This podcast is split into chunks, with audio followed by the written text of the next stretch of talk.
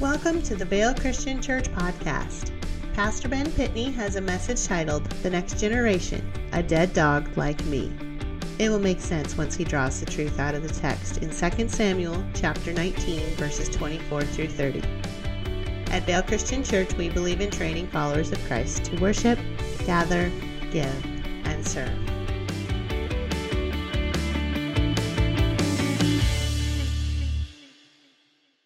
So we've been talking through um, multiple things for the last few weeks. In particular, um, the next generation. We kind of wanted to end here uh, this little series about the next generation with honoring our graduating seniors. And we have an impressive um, uh, group of uh, young people, don't we? I'm uh, I'm really. Um, it's just really exciting to know that we have so many fantastic young people in our church. And uh, we're sending, you know, Noah and I wrestled around just a couple days ago, uh, just wrestling around with transportation to camp. So we've had to adjust it a couple of times because we're taking so many kids to camp. And I know it's been an unusual year. And, uh, you know, people have a lot of pent up, I want to get out of here kind of thing. And I think that uh, camp is, um, you know, kind of a uh, some of our response to camp. I think is is because of some of those things too. But I think also we just we just have some really good things going on with teenagers. So uh, I just want you to know that those things are, in in my experience of um, ministry, those things are a bit unusual. I mean, youth ministry is not something that every church, in, in my view, um, takes seriously enough. So at Vale Christian Church, our young people are just a, a high priority to us. And, you know, we uh, I, I didn't play it this morning, but we played through that fly through video of our master development plan for uh, the campus, the facilities of Vale Christian Church. Um, multiple Sundays now because, and you can go to our website and see it if you want to kind of uh, look at it further. Um, but I want to keep it in front of you because I, I think we need to continually stretch for things in the future. And it's, you know, usually I'm the one that uh, I feel like people have to go, hey, hey, hey, slow down here. Um, I'm always trying to think uh, into the future in particular and with our campus. And I really believe that we're positioned and we're ready for um, some of these next steps. And I want to talk to you a little bit further about that today. But um, again, I had some other meetings with um, the Solomon Foundation, who funded our building projects and things, and they're such a fantastic partner um, with us. I mean, they really are. Um, there's only a few things that I feel like Lynn and I get to do each year to um, kind of escape and get away. And the Solomon Foundation pays for actually a lot of that. Um, they just really honor pastors and their wives, and so they've really taken care of us. They're just an just an unbelievable investment and um, partners um, for Vale Christian Church. We didn't say anything about this, but a couple of weeks ago we had we got a a little dividend reward, whatever you want to call it, uh, payment in, in, in the form of $8,000.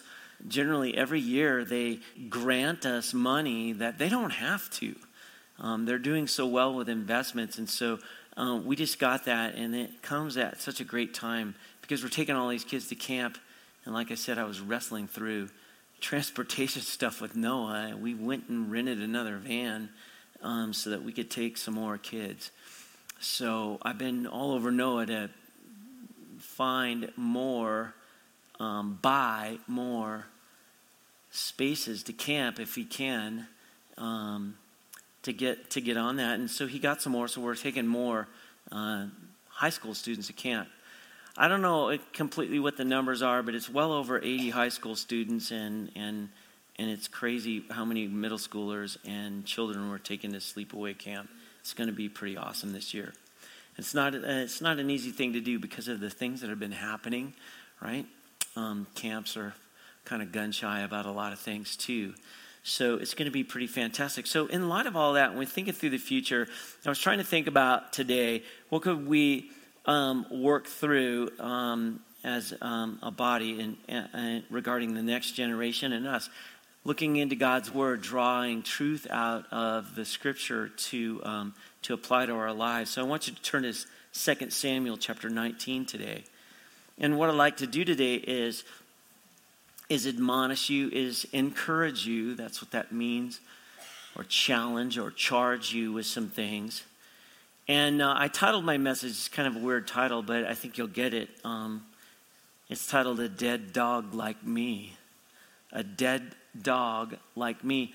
Um, sounds kind of crazy, but you're going to find in this story, I think, what I'm talking about.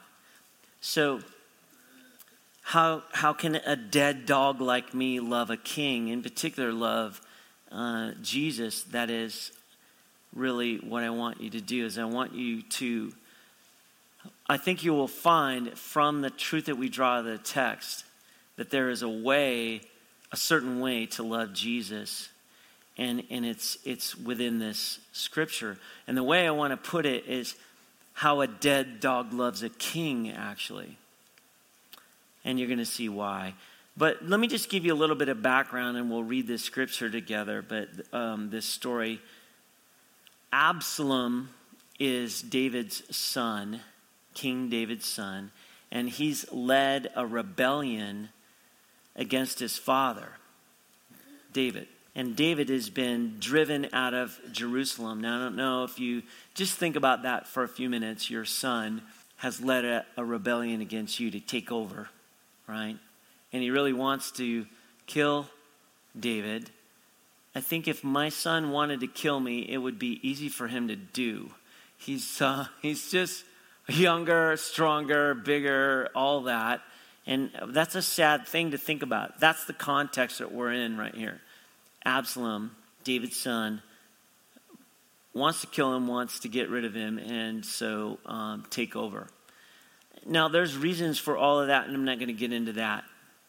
But the scene that I want to zero in on, there's a guy named Ziba Ziba is David's servant and the servant overseer of another guy named Mephibosheth. Mephibosheth. And Mephibosheth is Jonathan's son. Now, Jonathan is a really good friend of David. Jonathan is Saul's son. Um, and and so um, Mephibosheth is Saul's grandson. Okay. So, not too complicated. Ziba is David's servant, the servant or the overseer of basically Saul's grandson, um, Mephibosheth. All right. And so this guy has lied, Ziba has lied about Mephibosheth. That guy's I mean, he needs a short name. Let's just call him Phil. All right? So Ziba's lied about Phil and then cheated him out of an inheritance and deserted him and left him behind with Absalom. So, so in, in other words, Phil, all right, he's going to be loyal to um, Saul you know, because we're talking about family here. It seems like he should be anyway, right? But when all this happens with Absalom, David's son, what happens is Phil, he wants to go with Ziba because Ziba is loyal to David. He wants to serve and support David. So Ziba has lied to David and told David that Phil, right, has been complicit with Absalom to overthrow him. So he's lied about this. It's not true. Phil actually loves King David. Now, there's some other things. Again, remember that Ziba and his household, just in the context, they are supposed to serve this guy, Phil, because back in chapter 9 of 2 Samuel, I'll just put it up here really quick. David had asked, because Absalom has died tragically. So that whole drama is over. David's coming back into Jerusalem now to take back over things. When he comes back in, you know, there's still some of Saul's regime left around, and Phil's one of those guys, remember, Ziba's lied about during this whole campaign, all right? So David comes back to Jerusalem, and in verse 1 it says, David asked, Is anyone still left from the family of Saul? So that I may extend kindness to him for the sake of Jonathan. Remember, David loves Jonathan. They're just really good friends. And Jonathan has had this way of loving King David um, and speaking into his life. I mean, he really is responsible for dragging David out of sin um, in particular, and David knows this. So Absalom is dead, and David is returning to Jerusalem and meets Mephibosheth, who he thinks has been a traitor. Because remember, Ziba has lied to him. So 2 Samuel chapter 19, let's read it together, starting in verse 24. It says, Now Mephibosheth, Saul's grandson, came down to meet the king. From the day the king had left until the day he safely returned, Mephibosheth had not cared for his feet, nor trimmed his mustache, or washed his clothes. So he smelled pretty good, I guess. Verse 25. When he came from Jerusalem to meet the king, the king asked him, Why didn't you go with me, Mephibosheth? In verse 26, he replies, My Lord, the king, my servant deceived me and said, uh, for, for I, I said, Let me get my donkey saddled so that I can ride on it and go with the king for I'm lame. So he's evidently been lame from birth. You can read the story.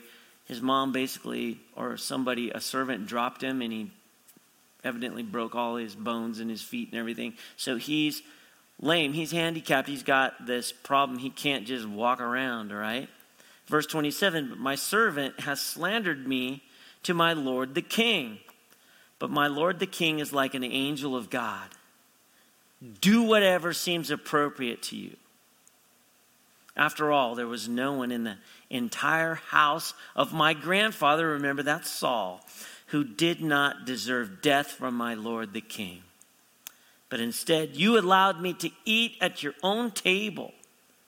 What further claim do I have to ask the king for anything? And then the king replied, Remember, this is David. Why should you continue speaking like this? you and Ziba will inherit the field together. Or basically, all, you, all, the, um, all of uh, your grandfather's, all of his stuff, everything. You'll inherit what, what was his. In verse 30, Mephibosheth said to the king, Let him have the whole thing. My lord the king has returned safely to his house. So, so now you see this like drama unfolding here, right? Because you know, we're, we're engaging into this scene where Absalom wants to kill King David, but Saul did as well. Saul was hunting him down. And so there's a lot of drama here. Remember, God wants David to be king, but the people clamor for um, Saul.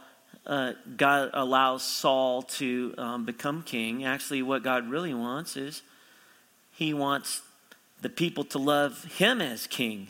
But they just won't be obedient. So there's a lot of drama here.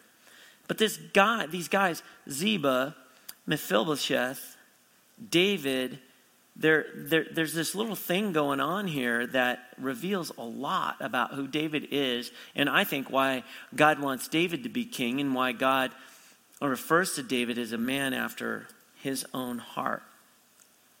So that's kind of the background. Now, Let's look at where really what I want to get to. I'm going to just call it a prototype of love for Jesus. I'd underline the last sentence if I were you. If I go back to the scripture, I'd underline that last sentence is one of the most magnificent statements, in my view, of love in all the Bible and a beautiful prototype I'm going to call it of how we should actually love Jesus. It's right there in 2 Samuel 19:30. Let him have the whole thing, Mephibosheth says. My lord the king has returned safely to his house. It's a lot that he's inherited, and David has treated him really good. David has treated this guy who's not his son, he's treated him like he is his son. When you go back um, into the story, David invites him to eat at his table like family. And Saul has been really bad to David and the whole, the whole mess, right?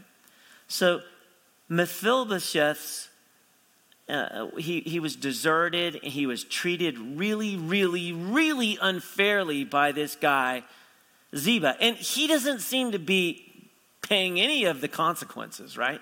He's lied. He actually um, lied about um, Phil, all right, to David. And David said, Well, then you get all the inheritance. And he's got a lot of family and stuff. So, so um,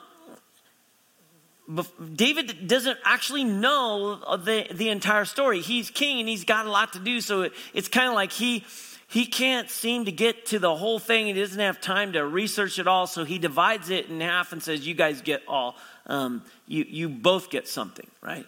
We know that Ziba shouldn't get anything, probably, right? So Mephibosheth was deserted and treated really unfairly by Ziba, and when David has to decide, he doesn't know what to say, so he splits the difference which is distinctly unfair for Phil. really unfair.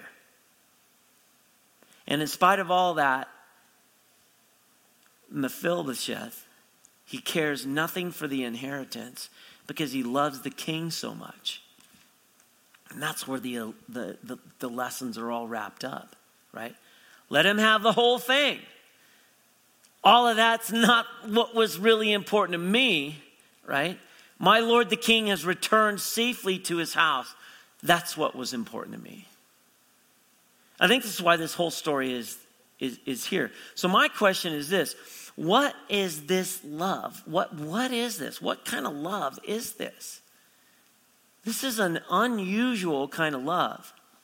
And if you go back through now, just the, just the verses that we read, I, I laid out the context, and I did it really quickly and roughly. It, it, it's such an unbelievable story. You should go back and read the whole thing for yourself. But I, I can see five things here that are distinct about this love that is modeled to, uh, to us in this story. There's one in the middle of verse 27. Look at verse 27. I'm going to call it great admiration for the king says, But my servant has slandered me to my Lord the king, but my Lord the king is like an angel of God. Do whatever seems appropriate to you. Unbelievable admiration for the king from Phil. he just cares about the king. He's the grandson of Saul, but he gets it way better than Saul got it, that's for sure. The second thing that I, I see right here is in verse 27. I'm going to call it utter submission to the king's wisdom. Utter submission to the king's wisdom. Right? But my servant has slandered me uh, to my lord the king. My, my lord the king's like an angel of God do whatever seems appropriate to you. I trust you. Whatever you do, whatever you're, you're king, I trust you to do what, what should be done. That's utter submission to the king's wisdom. Man, you know, um, there are some times where uh, uh this the, the rubber meets the road for me right here, right? Where I I want to take matters into my own hands, or I want to manipulate things, or I want to guide things, or I want to kind of put my finger on the scale just a little bit because I'm not quite sure that I trust that I trust what's going to happen. Do you do that at all?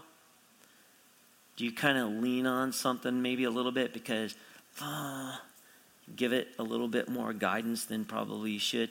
Or do you have utter submission to the king's wisdom? I mean, if I'm Phil, I'm going to figure out, you know, I'm going to go, hey, look, if you just spend a little bit of time, you know, focusing on this guy Ziba, you're going to find out. I mean, there's plenty of family and witnesses around here that will testify, you know, I'm loyal to you. He doesn't do any of that kind of stuff. He's like, hey, whatever you think's appropriate, go for it. Because I trust you. Because you're wise. Here's uh, the third one. It's in verse 28. Being amazed by the grace here, right? So Mephibosheth uh, Sheth says in verse 28 After all, there was no one in the entire house of my grandfather who did not deserve death from my lord the king. I mean, he gets it, he knows. But instead, you allowed me to eat at your own table. What further claim do I have to ask the king for anything? You see, Mephibosheth had never gotten over the fact that he was the grandson of David's sworn enemy, Saul. And David took him in and made him like a son and allowed him to eat his, at his own table like family.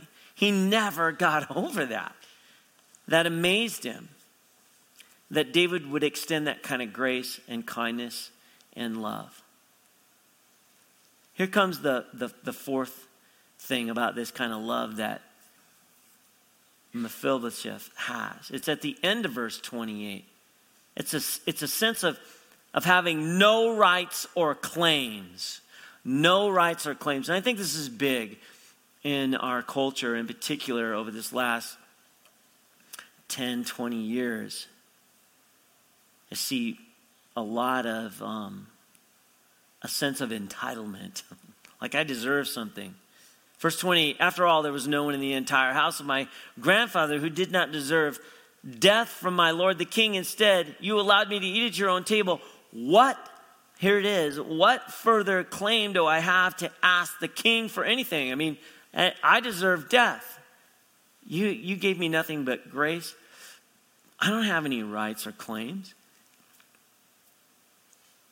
And then finally, a deep sense of unworthiness and here's where I get the phrase, how a dead dog loves a king.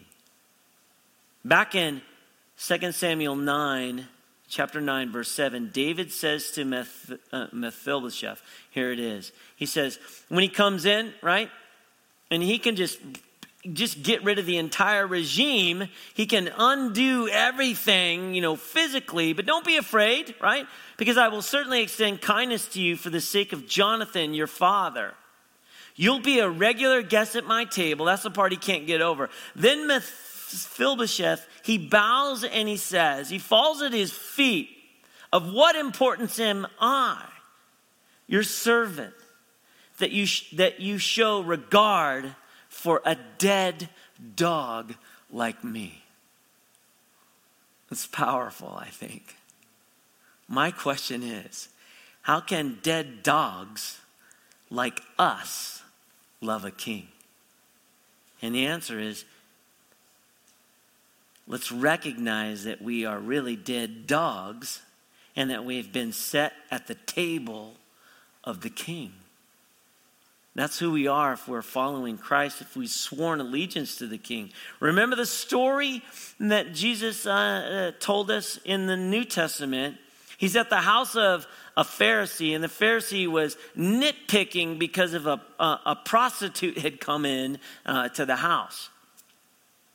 She wet Jesus' feet with her tears. She anointed him, anointed him with oil. She wiped him uh, his feet off with her hair. And the Pharisee was really irritated about it, really irritated about it. And Jesus says, said, if a, if a money lender, he tells him this crazy story. If a money lender forgave two debtors, one who owed him $5,000 and the other $50, basically, which one would love him more? And he said, Well, well, the one, I suppose, for whom he counseled the larger debt. And Jesus agreed and said, So, so you see this woman, right? I entered your house. You gave me no water for my feet, but she, uh, she wet, she washed my feet with her tears and wiped them with her hair. You didn't give me a kiss. You didn't greet me like that. But from the time he says I came in, she's not ceased kissing my feet. She's been at my feet the whole time. You didn't anoint my head with oil, but she's anointed my feet with ointment. And then Jesus concludes, right? She has loved much because she was forgiven much, but he's who's forgiven little loves little. Oh my gosh, you got to feel like a total dirtbag if you're the Pharisee.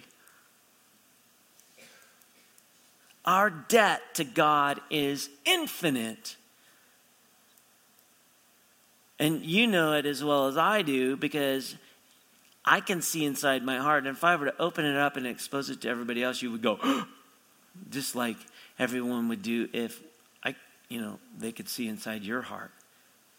We are worse than dead dogs in the situation in which we find ourselves. We've done far worse than Mephibosheth. Well, what, what does this have to do with me and you? There's lots of roads of uselessness in the world that we live in. Tons of that. Many things that contribute to doctrinal and spiritual weakness because of the choices we make. One of the great causes of this is a lack of deep brokenness, I think. A sense that we deserve something. It scares me for our kids, for our high school students. We deserve for life to go better for us. We deserve to get a really good job. We deserve to have relationships that we want. We deserve not to get cancer. Um, this makes us spiritual weaklings, I think. and often this kind of thinking leads to false doctrine, bad instincts for what is true and biblical. And worst of all, it, is, it destroys love for Jesus. That's the kind of stuff that scares me for kids like this that get up here, right? I, I'm, I'm scared because of what our culture teaches us. Our culture teaches us entitlement. We are truly dead dogs. We are worse than Mephibosheth, and we've been loved and we've been set regally at the king's table. If you're a Christ follower, that table is amazing. You get to spend this time with Jesus. And so, my desire and my prayer for every person here today, as well as our, our graduates, is that you would love Jesus like Mephibosheth loved David. Only more only more. David was king, but he is kind of a, uh, he, you know, he represents Jesus and the kind of love that we should have for Jesus. When you are offered riches in this world, what do you do with it? And when Jesus finally comes back, and he will return, I hope that you'll say to Jesus, let somebody else have all the rewards. I'm just so glad that you're back. That you're back. We're going to um, go to the Lord's table. It's uh, unique today, I think, just a little bit, because this is um, Memorial Day weekend, right? This weekend is set aside to remember those that have paid the ultimate price and the ultimate sacrifice, served our nation in a way to keep us free. America is a really awesome and great country because of that. So we set this holiday up just to remember those. That's what a memorial is. We set aside a whole weekend to do that. So, yeah, it's going to be about hot dogs and hamburgers, and, and it is a long weekend and things like that. And it's it's kind of cool to do those things. Lynn and I are going to do some celebrating and enjoying being together. But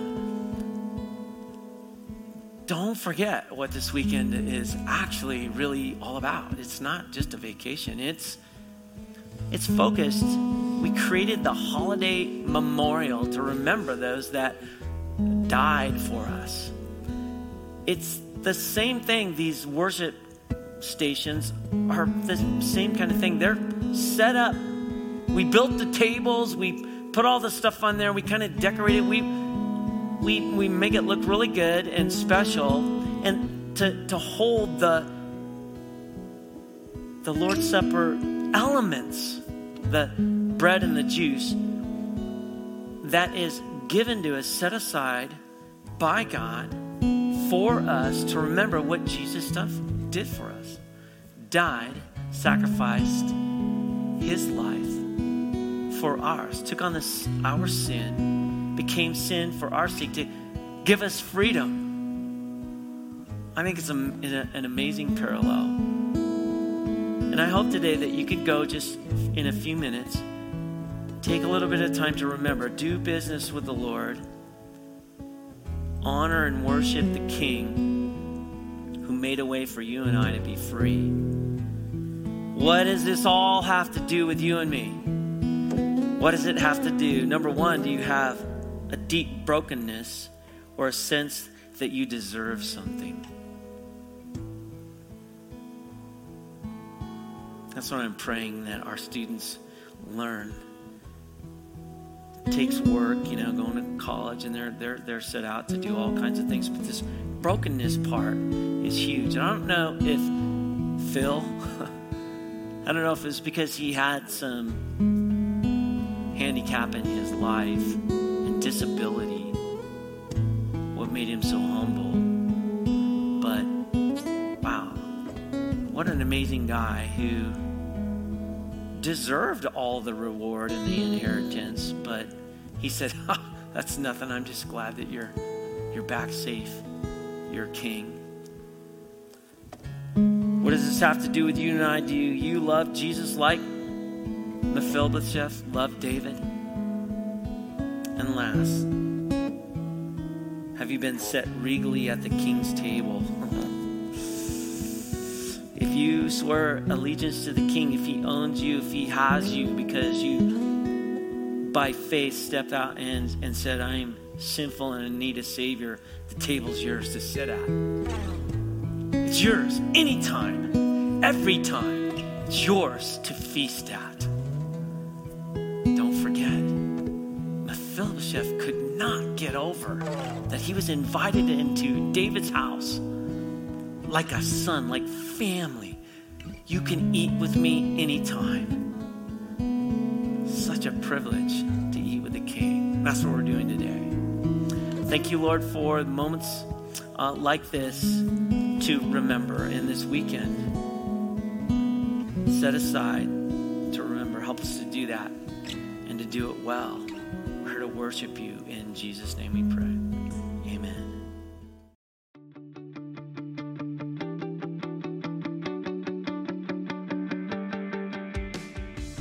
You for listening to the Vale Christian Church podcast. If you have any questions, would like more information about our church, or would like to see the video cast of this message, please visit our website at www.valechristian.com.